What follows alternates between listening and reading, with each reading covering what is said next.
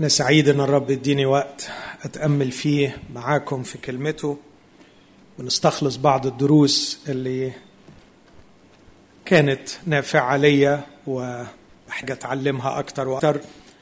وأثق أني عندما أشاركها مع إخوتي يعطيني الرب مزيد من النور. الكتاب علمنا أن إحنا بنفهم الكتاب أكتر لما بنشاركه مع إخوتنا فأنا هقرأ على حضراتكم مجموعة من النصوص وبعدين هقول الرسالة اللي ربنا حاططها على قلبي. النص الأول اللي حابب أقراه هقرأ من سفر الجامعة أصحاح 12 سفر الجامعة والأصحاح الثاني عشر.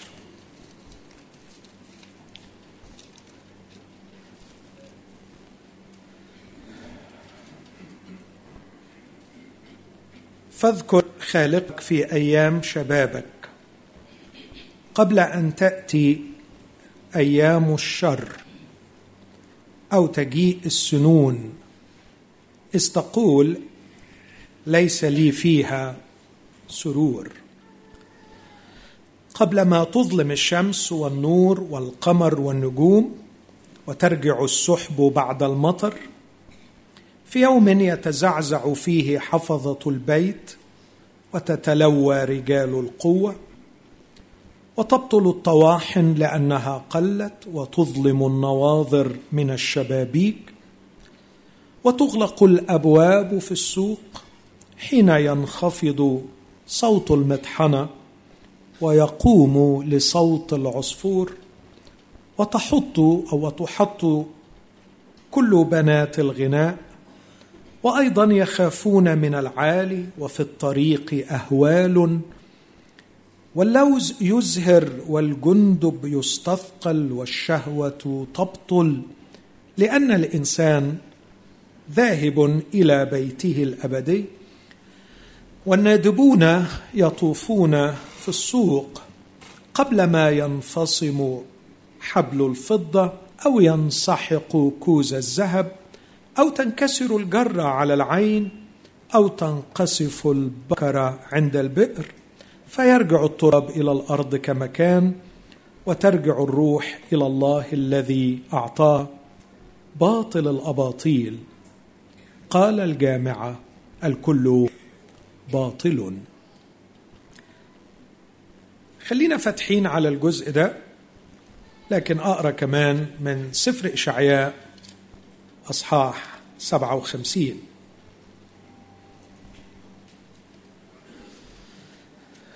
باد الصديق وليس أحد يضع ذلك في قلبه.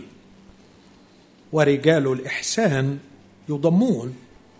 وليس من يفطن بأنه من وجه الشر يضم الصديق.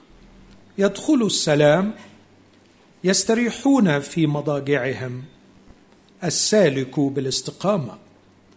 أما أنتم فتقدموا إلى هنا يا بني الساحرة نسل الفاسق والزانية بمن تسخرون وعلى من تفغرون الفم وتدلعون اللسان. أما أنتم أولاد المعصية نسل الكذب المتوقدون إلى الأصنام تحت كل شجرة خضراء.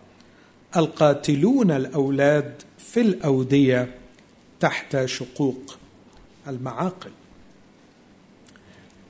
هقرا كمان من العهد الجديد من سفر الأعمال. هنعرف إيه ارتباط كل هذه الأجزاء أثناء الحديث. اقرا من سفر الأعمال أصحاح واحد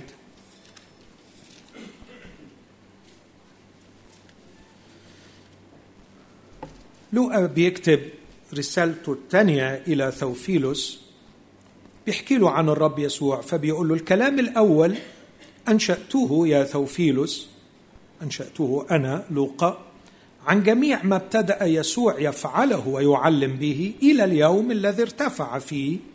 بعدما اوصى بالروح القدس الرسل الذين اختارهم الذين أراهم أيضا نفسه حيا ببراهين كثيرة بعدما تألم وهو يظهر لهم أربعين يوما ويتكلم عن الأمور المختصة بملكوت الله.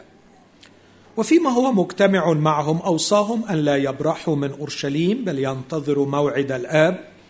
الذي سمعتموه مني لأن يوحنا ده اللي سمعوه لأن يوحنا عمد بالماء وأما أنتم فستتعمدون بالروح القدس ليس بعد هذه الأيام بكثير.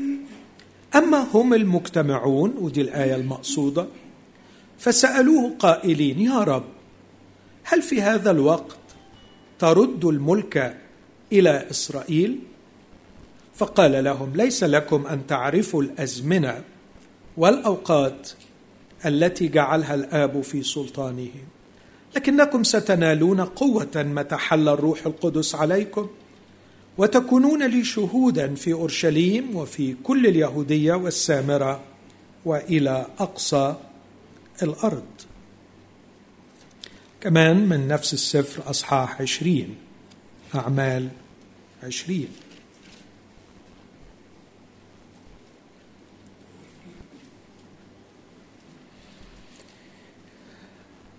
عدد 22 والآن بولس في خطابه الوداعي لقصوص كنيسة أفسس.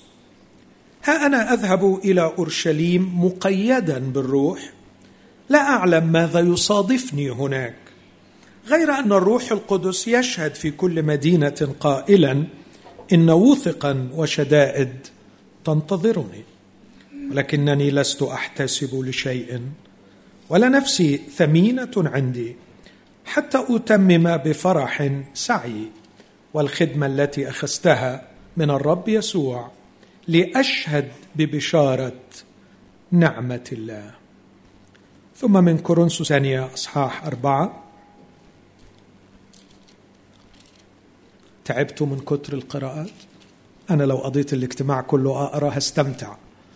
فيعني كلمة الله أحلى من الوعظ. كورنثوس الثانية أربعة. عبارة جميلة محفوظة لمعظمنا. عدد 16 لذلك لا نشل. بل وإن كان إنساننا الخارج يفنى فالداخل يتجدد يوما فيوما. لأن خفة ضيقتنا الوقتية تنشئ لنا أكثر فأكثر ثقل مجد أبديا. ونحن غير ناظرين إلى الأشياء التي ترى بل إلى التي ترى لأن التي ترى وقتية وأما التي لا ترى فأبدية. وأخيرا من رسالة فيليبي اصح واحد. أنا أشجع أن إحنا نفتح الكتاب المقدس وما نكتفيش بالنسخة الإلكترونية. آه، لاحظت في الفترة الأخيرة أنه يعني المودة ما بين المؤمنين والكتاب بتقل بسبب غياب النسخة الورقية. فأتمنى إن إحنا نرجع وإحنا داخلين ناخد الكتاب ونقرأ في النسخة دي. يعني مش عايز أدخل في شرح سيكولوجي إيه أهمية النسخة الورقية؟ مش وقته دلوقتي لكن أتمنى إن إحنا نهتم بيها. مع طبعا مقدر قوي شغلك ومهم بس ده ما يغنيش عن ده. في فيليبي واحد الرسول بيقول في عدد أقرأ من عدد واحد وعشرين لأن لي الحياة هي المسيح والموت هو ربح. ولكن إن كانت الحياة في الجسد هي لي ثمر عملي فماذا أختار؟ لست أدري فإني محصور من الاثنين. لي اشتهاء أن أنطلق وأكون مع المسيح. ذاك أفضل جدا. ولكن أن أبقى في الجسد ألزم من أجلكم. فاذا أنا واثق بهذا أعلم. أني أمكث وأبقى مع جميعكم لأجل تقدمكم وفرحكم في الإيمان. لكي يزداد افتخاركم في المسيح يسوع في بواسطة حضوري أيضا عندكم. آمين. الفكرة اللي مشغول بيها. أني نفسي أوصل لحاجتين مع حضراتكم في هذه الدقائق القادمة. الحاجة الأولى أو الغرض الأول نفسي أقول أنه قبول المسيح مخلص لابد أن يغير الحياة. واعظم مجال يظهر فيه تغيير الحياة هو تغيير الفكر.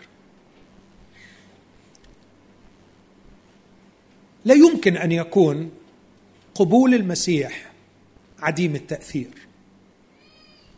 لكن قبول المسيح من المحتم أن يغير الحياة. بالتالي دي بديهيه مش محتاجة برهان. ومن وجهة نظري أن تغيير الحياة أو التغيير الذي يجريه قبول المسيح أول منطقة يظهر فيها هي منطقة الفكر. واللي أقصده بمنطقة الفكر أنه يغير نظرتي للحياة بصفة عامة. يغير نظرتي لكل شيء فيها. يغير نظرتي لما هو معنى الحياة يغير نظرتي للألم في الحياة يغير نظرتي للحب في الحياة يغير نظرتي للزواج يغير نظرتي للمال يغير نظرتي للجنس يغير نظرتي للعلاقات. لابد أن يكون هناك تغيير في نظرتي لكل شيء. أعرف انه البديهية الأولى يتفق عليها الكثيرون أو الكل. لكن يمكن نختلف في نوع التغيير. أقصد إيه؟ إنه آه أكيد قبول المسيح يغير الحياة ما حدش يقول لأ بس غالبا بيختزل التغيير إلى تغيير أخلاقي. وده أكيد يحدث تغيير أخلاقي بس لو اختزل إلى هذا عندنا مشكلتين كبار. المشكلة الأولى إنه أنا أعرف أشياء كثيرة من الممكن أن تغير أخلاقيات الناس غير قبول الإنجيل. والأمر الثاني إن القصة هتبقى محبطة جدا لأنه في كثير من المسيحيين قبلوا المسيح مخلص والحقيقة التغيير الأخلاقي حجمه مش باين قوي فيهم. فاختزال قبول الإنجيل إلى مجرد تغيير أخلاقي أعتقد إنه مجحف للإنجيل. الإنجيل أعظم من كده. ثم تلقائيا أعتقد لو رجعنا شوي للي أنا قلته لو قلت إنه التغيير الذي يجريه الإنجيل ويجريه المسيح في حياتي باعتباره مخلصي إنه يغير نظرتي للحياة هذا حتما سيعقبه تغيير أخلاقي. لما بتتغير نظرتي للأمور طريقة تعاملي معاها بتتغير وبالتالي أخلاقي بتتغير. أو بلغة أعمق سيصبح التغيير الأخلاقي سهلا وهدفا وشيئا جميلا مقبولا. لأنه نظرتي تغيرت للأمور فعايز أعرف تتعمل إزاي صح. أنا اكتشفت إن العلاقات ما تمشيش كده. أنا اكتشفت إن الفلوس ما يتعاملوش معاها كده. أنا اكتشفت معاني جديدة ومفاهيم جديدة. بس نفسي أعرف هو الصح يتعمل إزاي وإيه بالظبط الصح. فيبقى التغيير الأخلاقي هدف أسعى إليه. وليس فرض يفرض علي. ما يجعل الأخلاق ثقيلة هي أنها تقدم للناس على أنها قوائم من افعل ولا تفعل. حلال وحرام. وهناك صراع لكي أفعل الصح وصراع لكي أنجو من الخطأ. وعشان كده في النهاية بتستنفر طاقات الجسد. ونرجع تاني للخبرة المؤلمة. كل ما أريد أن أفعل الحسن أجد الشر حاضر عندي. وتصبح الوصية التي وجدت للحياة هي نفسها للموت. قبول المسيح مخلص يغير الحياة من الداخل وأعظم مجال يرى فيه التغيير هو تغيير الفكر تغيير النظرة للحياة. عايز أثبت الحقيقة دي أكتر شوية بشوية تفصيل صغيرين. وبعدين أنقل للخطوة الثانية أو الغرض الثاني إني أقدم نموذج كتابي لكيف يغير قبول المسيح كيف يغير نظرة الإنسان لما يسمى الشر. سواء كان الشر في الجسد اللي هو المرض أو كان الشر في العالم اللي هي الظروف السيئة. والكتاب في العهد القديم في سفر الجامعة سمى التغيرات الجسمانية التي تحدث بسبب الشيخوخة سماها شر. والكتاب سمى الظروف السيئة التي تتعرض لها بلد ما سماها شر. فقال عن الشيخوخة اذكر خالقك في أيام شبابك قبل أن تأتي أيام الشر. السنون التي تقول ليس لي فيها سرور. ووصف حالة الشيخوخة بوصف شعري أكثر من بديع. أكثر من بديع. وصف شعري رائع للغاية. لكن الشيخوخة وهي تضرب بأسهمها الحادة في جسد الإنسان شر. عندما يتحلل ويتفكك ويتغير كل شيء في الجسد. سليمان بيقول عنه إنه ده شر وهي سنون ليس لي فيها. والحقيقة هذا الواقع المؤلم واقع آه، آه، آه، شيخوخة الجسد البشري وفقدانه لنضارته وقوته وصحته. جعلت سليمان يقول باطل الأباطيل الكل باطل وهذا أيضا باطل. شيء مؤلم شر. سنشوف كيف يغير الإنجيل هذه النظرة؟ وأيضا من الجهة الأخرى ماذا عن الشر؟ ليس الحادث في الجسد لكن الحادث في البلد. هو شر أيضا. والكتاب في إشعياء بيقول كلمة غريبة بيقول يا بخت اللي يموت. باد الصديق وليس أحد يضع ذلك في قلبه أنه من وجه الشر يضم الصديق. يعني اللي يموت يا بخته. لأنه نجي من الشر. الشر هنا مش شر الشيخوخة لكن ظروف سيئة كان إشعياء يتنبأ عن مجيء السبي وعن ما سيحدث السبي من فظائع في هذا البلد. فبالتالي اللي ربنا يفتكره وياخده في الوقت ده يبقى يا بخته فيضم من وجه الشر. إذا سليمان كان يرى الشيخوخة شر وإشعياء كان يرى الظروف الصعبة شر والسؤال يا ترى هل لدينا وجهة نظر أخرى بسبب إيماننا المسيحي؟ ده اللي أحاول أشوفه مع حضراتكم. لكن أرجع خطوة لورا وأقول محتاجين يا أحبائي أن نراجع ما هو أثر قبول المسيح مخلص شخصي لنا.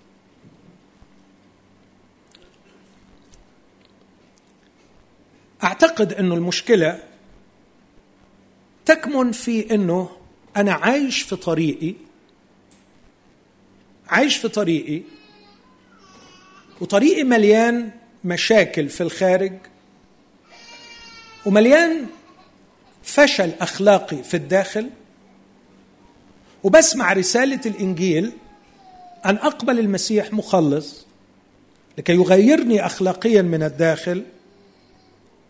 ولكي ما يذلل العقبات ويسهل الظروف التي أعيش فيها في الخارج. وهذه هي الدعوة التي تقدم للإنسان. اقبل المسيح تتغير من جوه ظروفك تتحسن من بره. أنا أعتقد أن ده إنجيل مزيف. يقينا قبول المسيح بيغير في الداخل والخارج بس مش هو ده غاية الإنجيل. مش هي دي الغاية النهائية. لكن الإنجيل أقدر أقول هو دعوة الله لنا في المسيح يسوع لكي نكون شركاء في المشروع الإلهي لكي نكون شركاء في القصة الإلهية. هناك شيء عظيم الله يبنيه الآن. هناك ملكوت الله هناك كنيسة الله هناك جسد المسيح هناك بيت الله. والله يدعوني للخروج مما أنا فيه لأنضم لهذا البناء الضخم لأكون جزء من هذا المشروع لكي أكون شخص في هذه الدراما أو هذه القصة التي يكتبها الله. معنى كلمة كنيسة جماعة خارجة. تخرج من أطرها الشخصية تخرج من أحلامها الشخصية تخرج من الأطر التي صنعها الناس وتتبع المسيح لإنجاز مشروع الله. كان الرب يسوع يمر على الناس وكلمته الشهيرة اتبعني. سر ورائي. لكن ما يحدث أننا بدلا من نقبل الدعوة بالخروج والدخول في عالم الله إنجاز لي أقول عالم الله اللي هو ملكوت الله.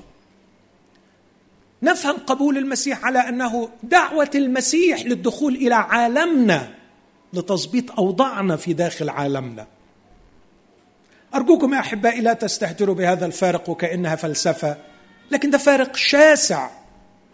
بين الخروج والدخول في عالم الله لأصبح جزءا من هذا العالم تحكمني احلامه وقوانينه واماله وبين قبول المسيح للدخول إلى عالمي لكي ما يحقق لي مشروعي الخاص حتى لو كان مشروع جيد بس مش أنت المشروع. المشروع هو مشروع الله. لو حضرتك بتقرأ أفسس هتلاقي إن القصة كلها بتدور حوالين كلمة مشيئته حسب مسرة مشيئته حسب قصد الذي يعمل كل شيء حسب رأي. مشيئته مشيئته قصده مشيئته قصده اذا القصد النهائي ليس أن تكتب قصتك لكن أن ينجز الله قصته الكبرى اللي ليك مكان فيها وليا مكان فيها. هذه الدعوة للخروج ما بنفهمهاش بالساهل ودليلي على هذا أن التلاميذ أنفسهم كانت لديهم صعوبة كبرى في قبول هذه الدعوة. والشيء المؤلم أن المعطل لقبول هذه الدعوة للخروج كان مشروعا دينيا روحيا إنجاز التعبير وليس شيئا شريرا. كان الرب يسوع يعرض عليهم القصة العظمى قصة رائعة. ستشمل العالم كله ستشمل التاريخ وستشمل الأبدية ويدعوهم أن يكونوا شركاء في هذا المشروع الضخم العظيم. لكن كان قبول الدعوة وفهم الدعوة مستحيل لأنهم كانوا يريدون المسيا في مشروعهم الشخصي لينجز لهم أحلامهم. فحتى بعد قيامة المسيح كان السؤال الذي يشغلهم هل في هذا الوقت ترد الملك لإسرائيل؟ قد يكون المشروع الذي يعطلك هو مشروعك الشخصي أو مشروع طائفتك فأنت تعيش قصتك أو قصة الطائفة التي أنت تنتمي إليها. وهذا يضع حاجزا بينك وبين دعوة الله العليا في المسيح يسوع. يجعلك لا تستوعب دعوة الله لإنجاز مشروع الله في الجيل الذي نعيش فيه. هذا أمر في غاية الأهمية أحبائي. لكن كمان مرات بنتصور أن التعامل مع الكتاب المقدس هو قبول فكر في أذهاننا. وهذا غير صحيح. دعوة الله مش أن نقبل فكرا في أذهاننا لكن أن نقبل عمل الله لتجديد أذهاننا لتغيير هذا الذهن. وهذا أيضا فارق شاسع أرجو أن لا نستهتر به ولا نعتبر أن هذه مجرد فلسفة. إيه الفرق بين إني أقبل فكر وبين إنه يتغير الفكر. قبول الفكر يدعم منظومتي الفكرية التي أفكر بها. تخيلوا لو أنا بفكر ومنظومه الفكرية اللي عندي مثلا أن جاري هو عدوي مثلا لو عندي المنظومة الفكرية وأن إبليس يمتلك لكي يحطم حياتي أو أن إبليس يعمل فيه لكي ما يؤذيني. بعدين سمعت فكر من الوعظ أن الرب يمنطقني بالقوة ويعلم يدي القتال وأصابعي الحرب هذا هذا الفكر الذي قبلته في الوعظه أو في الكتاب سيدعم منظومتي الفكرية وينمي عداوتي تجاه هذا الجار المسكين الذي يحتاج إلى رحمة الله. إذا كانت منظومتي الفكرية التي تحكمني وتسيطر علي أني أفضل من بقية إخوتي المؤمنين. فأي تعليم عن سمو مقام المؤمن من الممكن أن يأتي بنتيجة عكسية. إن قبول الحق ليس إضافة فكر إلى منظومه الفكرية لكن تغيير الفكر نفسه. فليكن فيكم هذا الفكر الذي في المسيح يسوع. كلمة الفكر هنا الذهن. ليس الفكر كايديا كفكرة تضاف لكن كأسلوب تفكير يتغير تماما. تغيروا عن شكلكم بتجديد أذهانكم. مش تجديد الأذهان بإضافة مجموعة من الأفكار الصحيحة والتحرر من مجموعة من الأفكار الخاطئة. هذا غير صحيح مع إنه يحدث بس مش هو ده المقصود. ليس تجديد الذهن هو أن الذهن كوعاء يحتوي على مجموعة ضخمة من الأفكار أعمل لها جرد بين الحين والآخر أكتشف بعض الأفكار الخاطئة أطرحها وأضيف بعض الأفكار. هذا ليس تجديد. لكن التجديد هو تجديد الفكر كأداة للتفكير. كوسيلة أنظر بها الحياة وأقرأ بها الحياة. أعتقد إنه دي كانوا العقبتين الكبار. في بداية المسيحية مع الأمم واليهود في قضية حق الإنجيل. حق الإنجيل لا يقدم مسيحا ينجح لك مشروعك الخاص في الحياة لكن يدعوك للخروج. وهذا هو أعظم خبر صار لكي تكون جزءا من مشروع الله الباقي إلى الأبد. الله يجري مشروعه الآن. الله عمل عملا عظيما في ملء الزمان وهو ساهر على هذا العمل حتى تدبير ملء الأزمنة ليجمع كل شيء في المسيح. الله يشتغل بكل قوة وبكل نشاط. بدءا من ملء الزمان وضع حجر الأساس وهو الآن يعمل حتى يجمع كل شيء ما في السماوات وما على الأرض. في مشروع شغال ويا إما إنك تكون جوه المشروع يا إما إنك واخد لك حتة على جنب وعمال تبني مشروعك الخاص كفرد أو من خلال مجموعة من الناس كطائفة أو مجموعة دينية. هو سؤال واحد. هل فعلا خرجت واندمجت مع الله في مشروعه؟ انه ليس تغير أخلاقي لكن تغير نظرة الفكر للحياة ككل وليس مجرد إضافة مجموعة من الأفكار. مش عايز آخذ وقت أكتر من كده في تأكيد وتأصيل هذه الفكرة لكن أنتقل بسرعة إلى التطبيق. وأشوف إنه لما قبلت المسيح مخلص شخصي لي وخرجت من مشروعي الخاص المشروع العبثي اللي كنت ببنيه اللي فيه اعتبرت نفسي أنا الغرض وأنا لم أخلق لكي أكون الغرض. واعتبرت نفسي في الغاية النهائية فبعيش من أجل نفسي والكنيسة علشاني والمسيح علشاني والله علشاني صحيح الله بيخدمني وربنا عمل كنيسة لأجلنا عشان تدعمنا. والرسول قال كل شيء لكم لكن مش علشان يدعموني ومش لنا لإنجاح مشروعي أنا لكن لدعمي أنا لكي أحقق رسالتي في مشروع الله الأعظم والأكبر. أنا كلامي مفهوم يا أحبائي. خليني انزله إلى أرض الواقع أكثر بلغة بلدي وبسيطة. خليني أعمل مقابلة ما بين شخصين علشان يمكن التشبيه البسيط ده يوصل الفكرة. ازوره في سنة 95 و2005 2015 2017 22 سنة هو بيدور في منطقة واحدة. ساعدني يا رب حل لي المشكلة دي يا رب اشفيني يا رب جوز لي البنت يا رب. نجح لي الواد يا رب. أعدائي يا رب. ما بيحبونيش يا رب. خدمتي يا رب. خدتوا بالكم؟ الدنيا كلها بتدور حواليني أنا. ومين اللي الخدام اللي المفروض يعمل المشروع ده؟ ربنا. وبعدين جنبيه واحدة تاني عمالة تقول نفس الأغاني دي. والمفروض ربنا يا حرام يلف علينا واحد واحد. طلباتك حضرتك. أنا الويتر. قول لي الطلبات علشان أنا وكأن الله في النهاية سيبني في الدنيا مليون مشروع. كل واحد فينا عنده مشروعه الخاص وربنا شغلته الوحيدة في الدنيا يلف علينا علشان ينجح.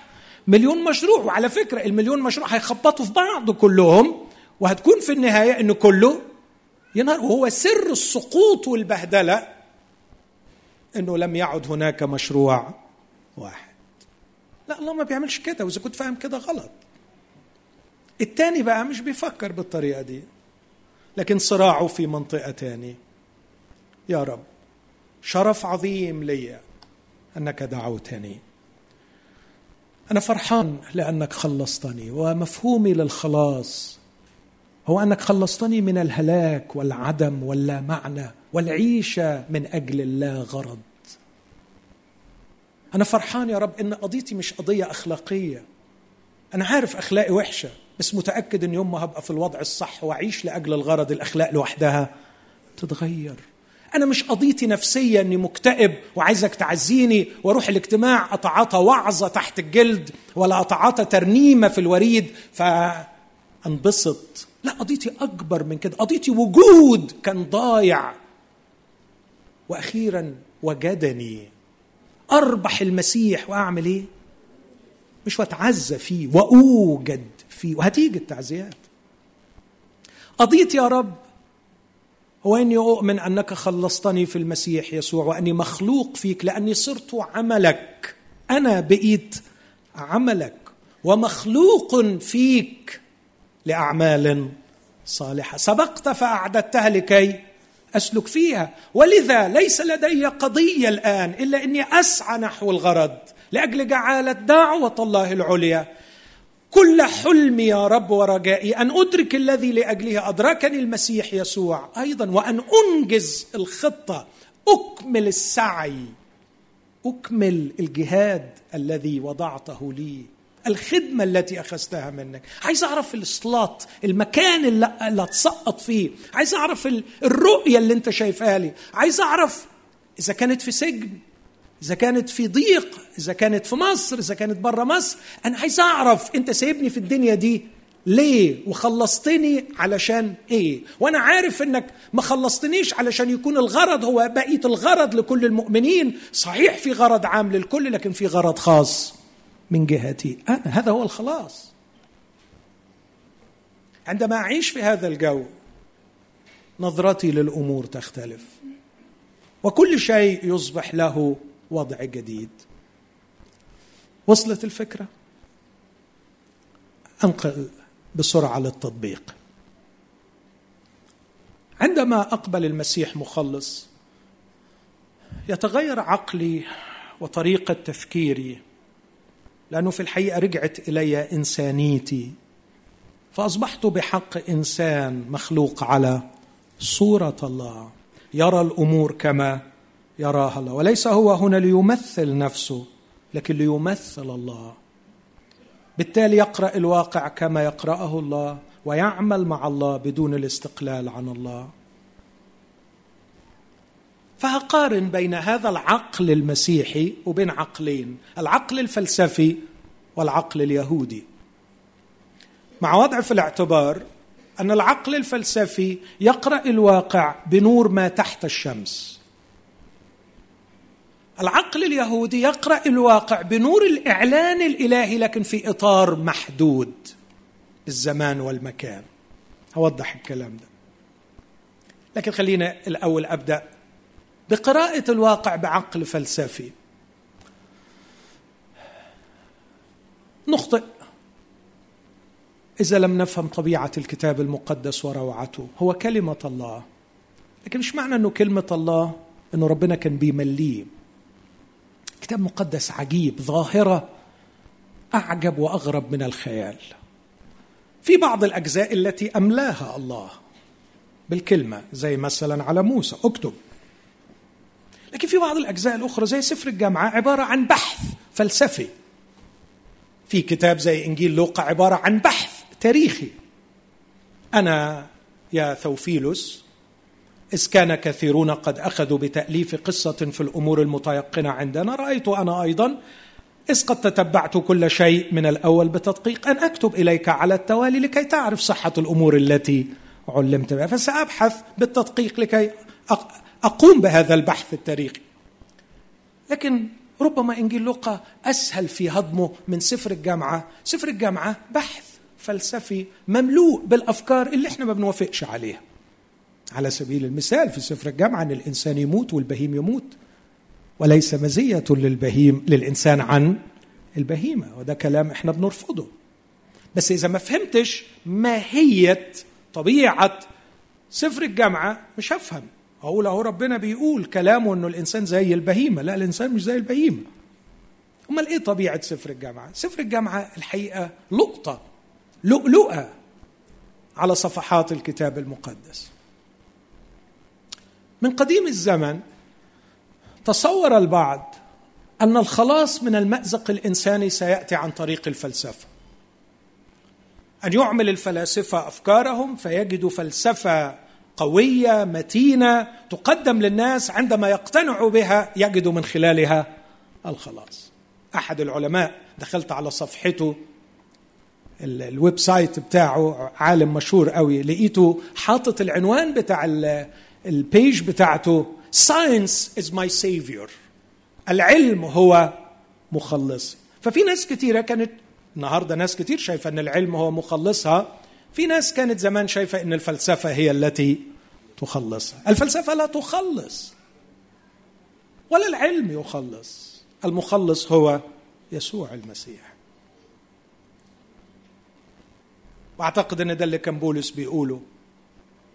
لما بيقول لهم أنا لم آتي إليكم بفلسفة كانش قصده اوعوا تذاكروا فلسفة لكن كان قصده إن الفلسفة عمرها ما تخلص.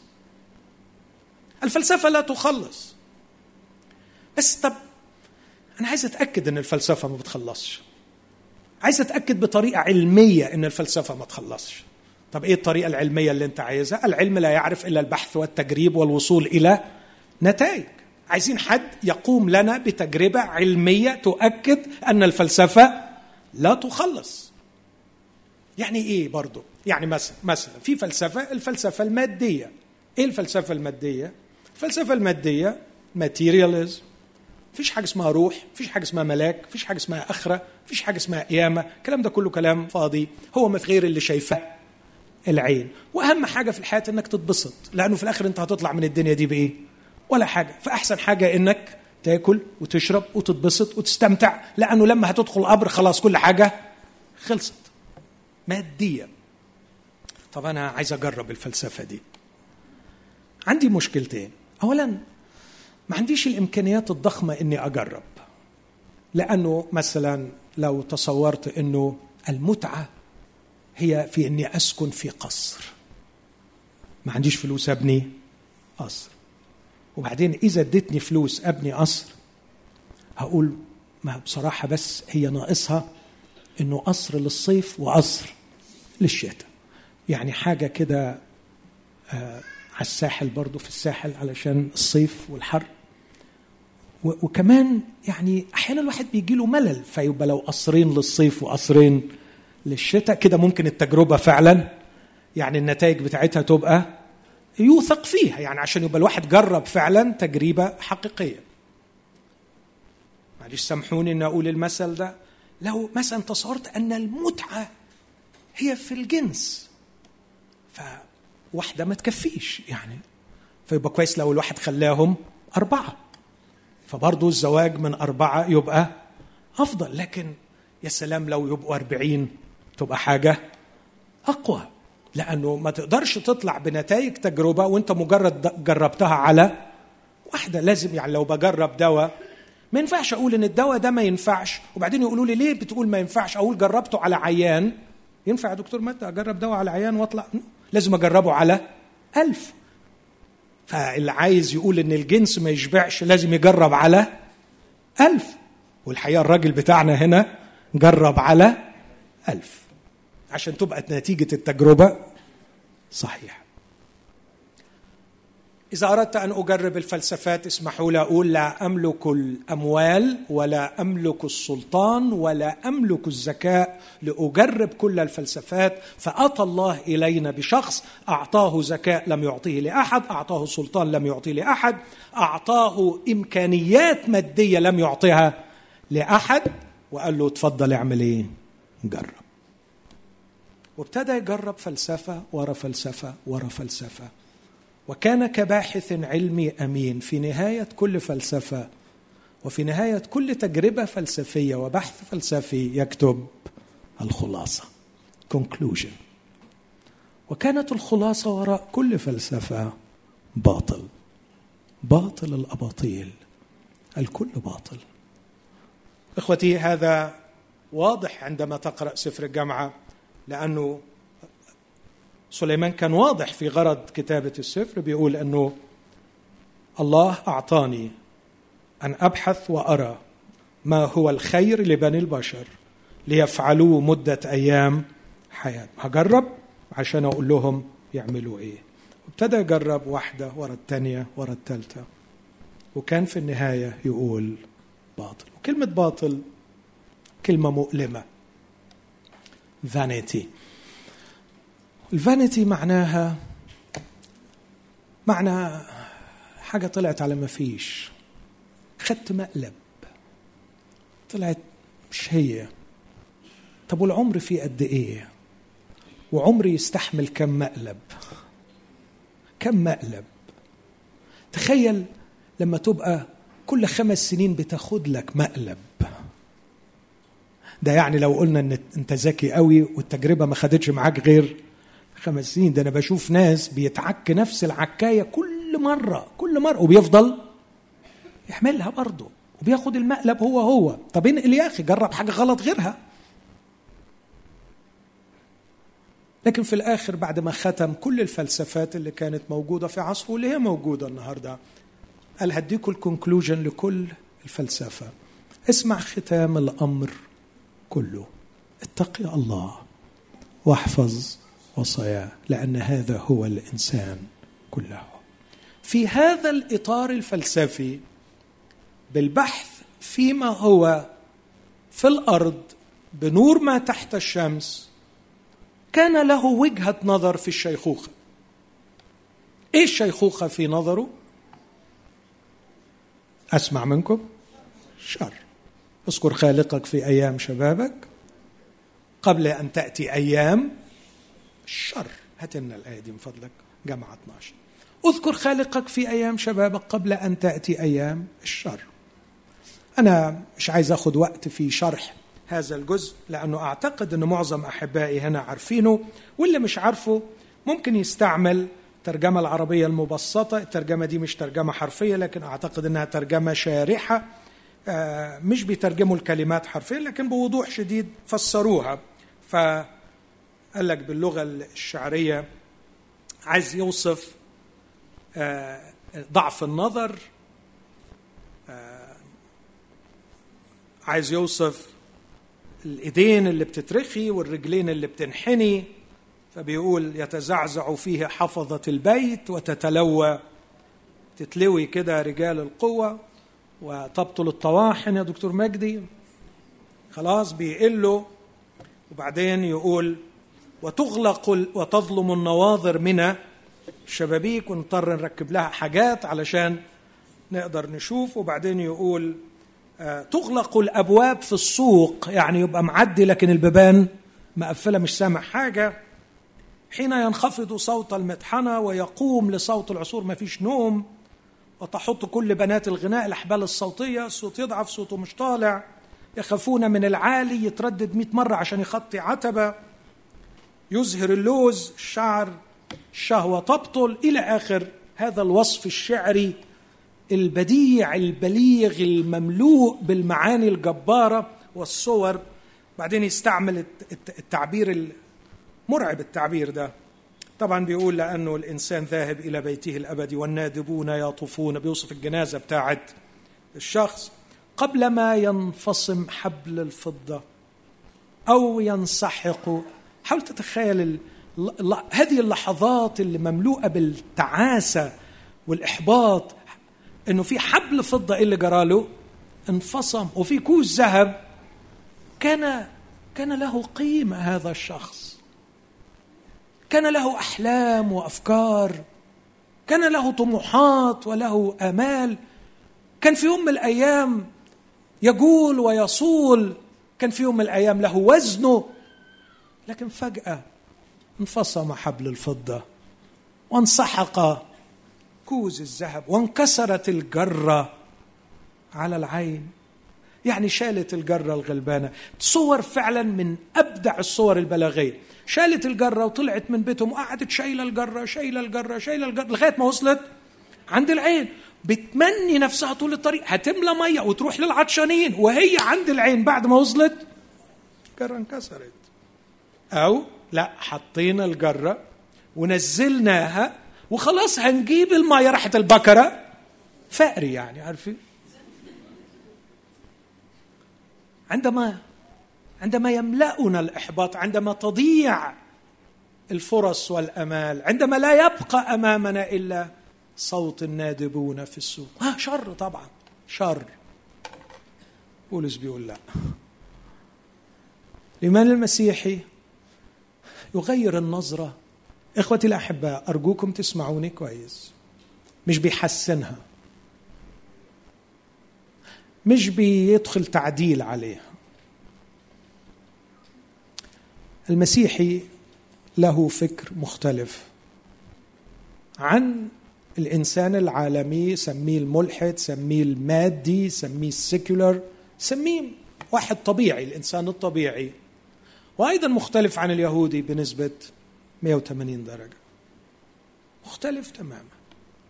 الكلام اللي قريته في كورنثوس الثانية أربعة بدءا من عدد 16 كلام غريب. العكس تماما لما يقول سليمان. سليمان بيقول باطل.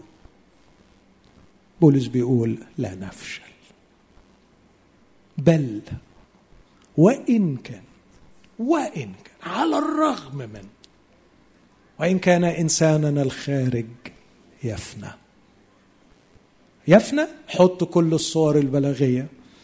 يفنى انسحق حبل الفضة أو انفصم حبل الفضة وانسحق كوز الذهب وانكسرت البكرة على البئر وانكسرت الجرة عند العين. لا نفشل. لا نفشل. فيش باطل هنا خالص. فيش باطل. لقد انتهى البطل. لقد ضاعت فكرة الفانيتي. لم أعد أعيش لله شيء ولله معنى. في حاجة عجيبة حصلت. إيه اللي حصل؟ طمني. قال لي يوم ما قبلت مخلص خلق في داخلي إنسانا جديدا. لملكوت الله لمجد الله. وهذا الجديد ماشي على العكس تماما من القديم. هذا الداخل ماشي على النقيض من الخارج. فالسنون تزيده شبابا ونضاره وروعة. ولأني صرت ممتصا تماما في هذا الداخل أصبحت أرى الشباب أكثر من أني أرى الشيخوخه فوإن كان الخارج يفنى فالداخل يتجدد يوما فيوما. ماشي بالعكس. اللي من بره عمال يكبر واللي من جوه عمال يصغر. ويزداد شبابا ونضارة وحلاوة وجمالا. وابداعا وقوة وحكمة فأصبحت السنون في صالحي. وأصبحت كلما أتت السنون أقول على العكس من سليمان لا أقول تأتي السنون التي تقول ليس لي فيها بالعكس أقول إن السنون سيكون لي فيها. سرور لأن الداخل سوف يتجدد. يوما فيوما يوما فيوما. لبستم الجديد الذي يتجدد حسب صورة خالق المخلوق بحسب الله في البر وقداسة الحق. بس ده معناه إنه شخص عايش من أجل الكاركتر من أجل الشخصية. شخص فهم أن قبول المسيح مش ان ما أروحش النار. هذا الفكر السخيف اللي اختزل روعة الإنجيل إلى إنه في حاجة اسمها جهنم وبئس المصير وبعدين المسيح حبنا فالحمد لله ما عادش فيه لا جهنم ولا بئس المصير وبقينا من أهل الجنة. نشكر ربنا. كلام اللي رفضته ربع العدوية. كلام اللي رفضه أي عاقل أن تكون علاقتي بالله هي للإنقاذ من الجحيم. لا. علاقتي بالله خلقت في داخلي شخصية.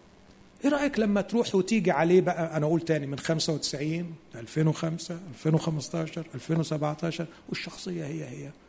بصراحة بشك إن في حاجة من جوه يعني. بشك في حاجة من جوه. أحكي لكم حكاية لطيفة عشان تخفف القعدة شوية. شكلكم كده نزل عليكم سهم الله. أخويا الحبيب الدكتور مجدي كان في مرة في مؤتمر. وبعدين حبيبي ما كانش ليه هو في حاجات كتير يعني ما يفهمش فيها فجم قالوا له في واحد هنا عليه شيطان وعايزينك تطلعه. هو ما يفهمش في الموضوع ده. فراح خد واحد استنجد بيه وقال له تعالى معايا نشوف الحكاية دي. وتاني كان التاني أخيب منه في الموضوع ده ما يعرفش يشتغل في الشغلانة دي.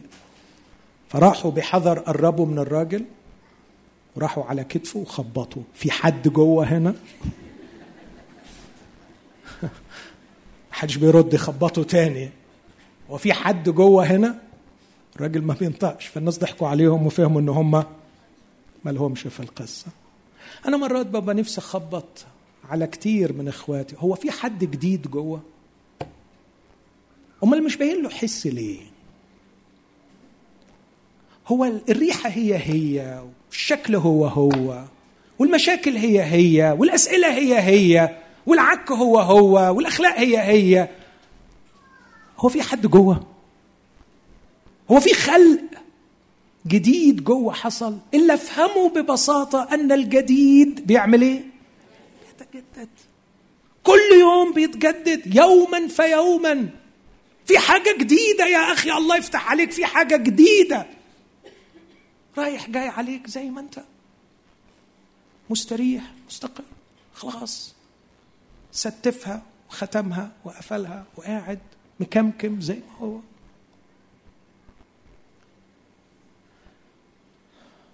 العقل المسيحي يختلف عن العقل الفلسفي. العقل الفلسفي يرى بنور ما تحت الشمس أن الشيخوخه شر العقل المسيحي يرى بنور الإعلان الإلهي وباختبار الخلق الإلهي أن الشيخوخه لا تؤثر بل بالعكس إنه كلما مضت الأيام الخارج يفنى والداخل يتجدد. فلا أقول سنين الشر أو أيام الشر أو السنون التي ليس لي فيها سرور بل على العكس أتوقع المزيد من الفرح والإعلان الإلهي والاستخدام الإلهي. بناء شخصية مش عايز أروح أقابله وأنا شخصيتي تعبانة أنا عايزه يجددني أكتر. لا أنا عايزه يشتغل فيا أكتر علشان الشخصية تحلو. أنا عارف إني هخلع الجسد عن قريب وسأقابله وما نفسيش ابدا إني أقابله بشخصية متجددة نص نص. لا لا لا لا لا لا لا لا. لا بالعكس أنا عايز كل يوم من أيام العمر يسهم في تجديد هذا الداخل عشان اقابله بشخصيه تفرح قلبه. يا ابني كن حكيما وفرح قلبي فأجاوب معيرية كلمة. أنا عايز أشوف شخصية أتشرف بيها يا ابني وأنا أقول له وأنا مفتوح يا أبي جددني وغيرني وأستغل كل يوم من أيام عمري في تجديد شخصياتي. وماذا عن الظروف؟ الظروف سيأتي قضاء على هذه الأرض. ده كلام إشعياء ما حدش ياخد كلامي أنا ما بتكلمش عن مصر. سيأتي قضاء على هذه الأرض أرض إسرائيل. وبالتالي القضاء لما يجي والظروف تبقى وحشة والاقتصاد يقع والسياسة تبوظ وكل حاجة تتبهدل يبقى دي أيام إيه؟ شر. واللي يموت يبقى الرب رحم يا بخته من وجه الشر يضم الصديق. ليه؟ لأن الظروف وحشة. أيام شر. ودي بنعزي بيها بعض. أرجوكم استعملوا الوعظة دي. يعني مش عايز أبوظ الوعظة علشان ما نتزنقش في الجنازات وما يعني. فماشي. من وجه الشر يضم الصديق. ماشي الحال. إنه الأيام سودة والأيام وحشة واللي يموت يا بخته وأحسن له وربنا ريحه. ماشي الحال. مش أعترض. ربما كده فعلا. أنا بقول بصدق. بس بولس كان عنده وجهة نظر تاني خالص الحقيقة. هقدر أقول ما كانش فيه أيام أشر من الأيام اللي كان عايش فيها بولس. في البحر شر في البر شر في السياسة شر. حتى في الكنيسة كانت ما كانتش أفضل. كل الأيام بالمنظور بتاع ما فيش ما فيش حاجة ما فيش حاجة ماشية صح. بس بولس ما قالش يا ريت أضم من وجه الشر. بل بالعكس قال إني محصور من الاثنين. لي اشتهاء أن أنطلق؟ مش عشان أخلص من الشر؟ لا لكي أكون مع المسيح وذاك أفضل جدا. لكن لكن في حاجة تاني أن أبقى في الجسد فذلك ألزم من اجلكم نكمل. يقول فأنا محصور ماذا ماذا أختار؟ لست أدري. أن أبقى في الجسد فذلك ألزم من أجلكم نكمل. فاذا أنا واثق بهذا أعلم إني أمكث وأبقى مع جميعكم لأجل تقدمكم وفرحكم في الإيمان. أنا هفضل. طب وبعدين ما في شر في الدنيا. لست أحتسب أعمال عشرين بقى. لست أحتسب لشيء. ولا نفسي ثمينة عندي. حتى أتمم بفرح إيه؟ يعني إيه سعي my course يعني ربنا عامل لي course في في course فلست أحتسب لشر السنين. لست أحتسب لنظام اقتصادي أو نظام أمني أو أو جوع أو عري أو خط. لست أحتسب لشيء. ولا نفسي ثمينه عندي حتى أتمم بإيه؟ فرح. هتعيش في الأيام الصعبة بفرح؟ آه هتواجه شر الدنيا بفرح. أيوه مش لأنه الشر يفرح اطلاقا الشر ما يفرحش لكن إكمال سعي هو اللي يفرح. ما لا أنا لو مت مش هكمل سعي أنا عايز أكمل سعي. باختصار يا أحبائي قالوا زمان اللي بيفكروا لو عندك هوية واضحة ولو عندك رسالة في الحياة واضحة هتعيش حياة السرور.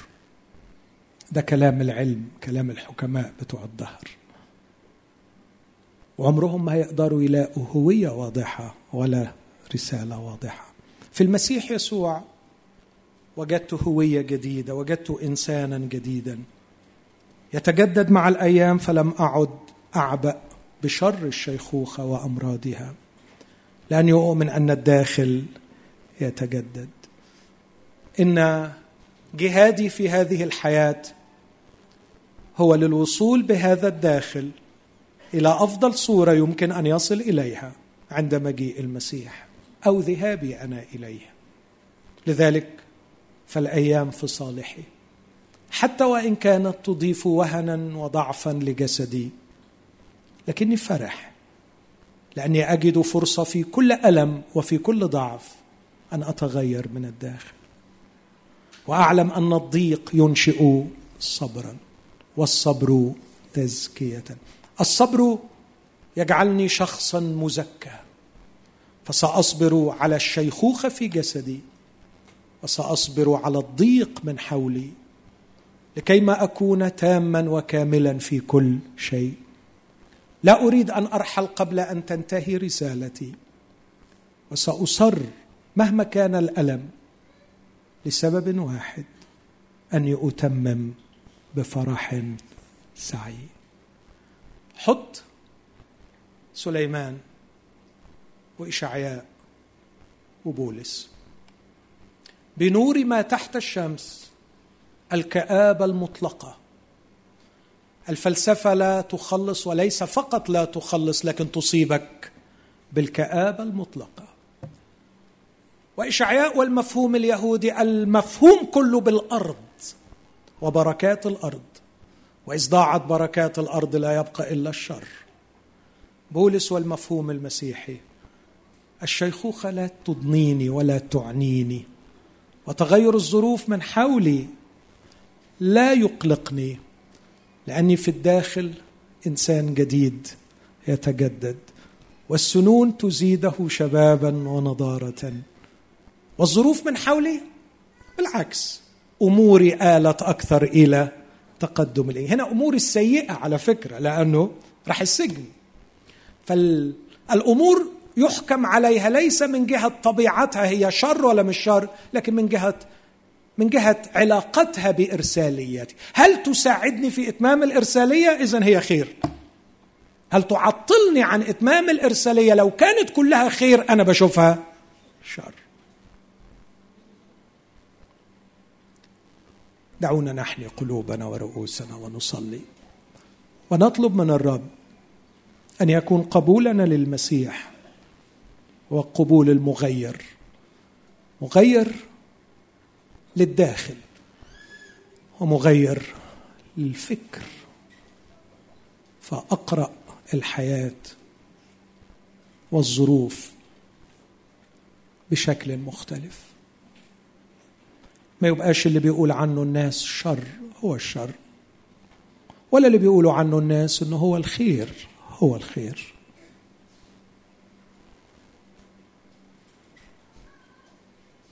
يا رب أعطني قلبا جديدا وفكرا جديدا.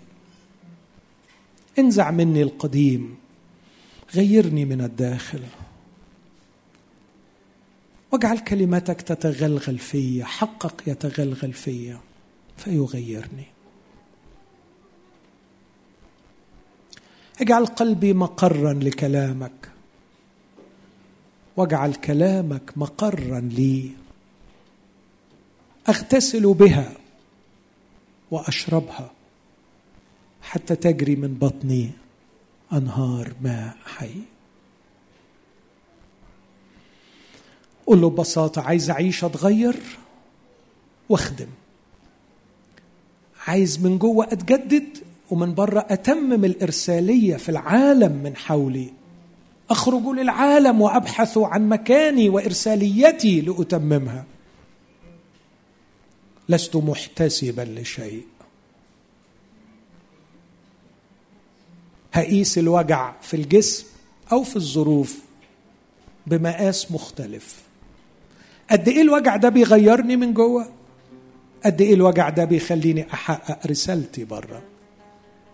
وإذا كانت إجابتي نعم الوجع ده بيغيرني وبيساعدني يبقى الوجع ده بركة عظمى لن أرفضها لن أكرهها.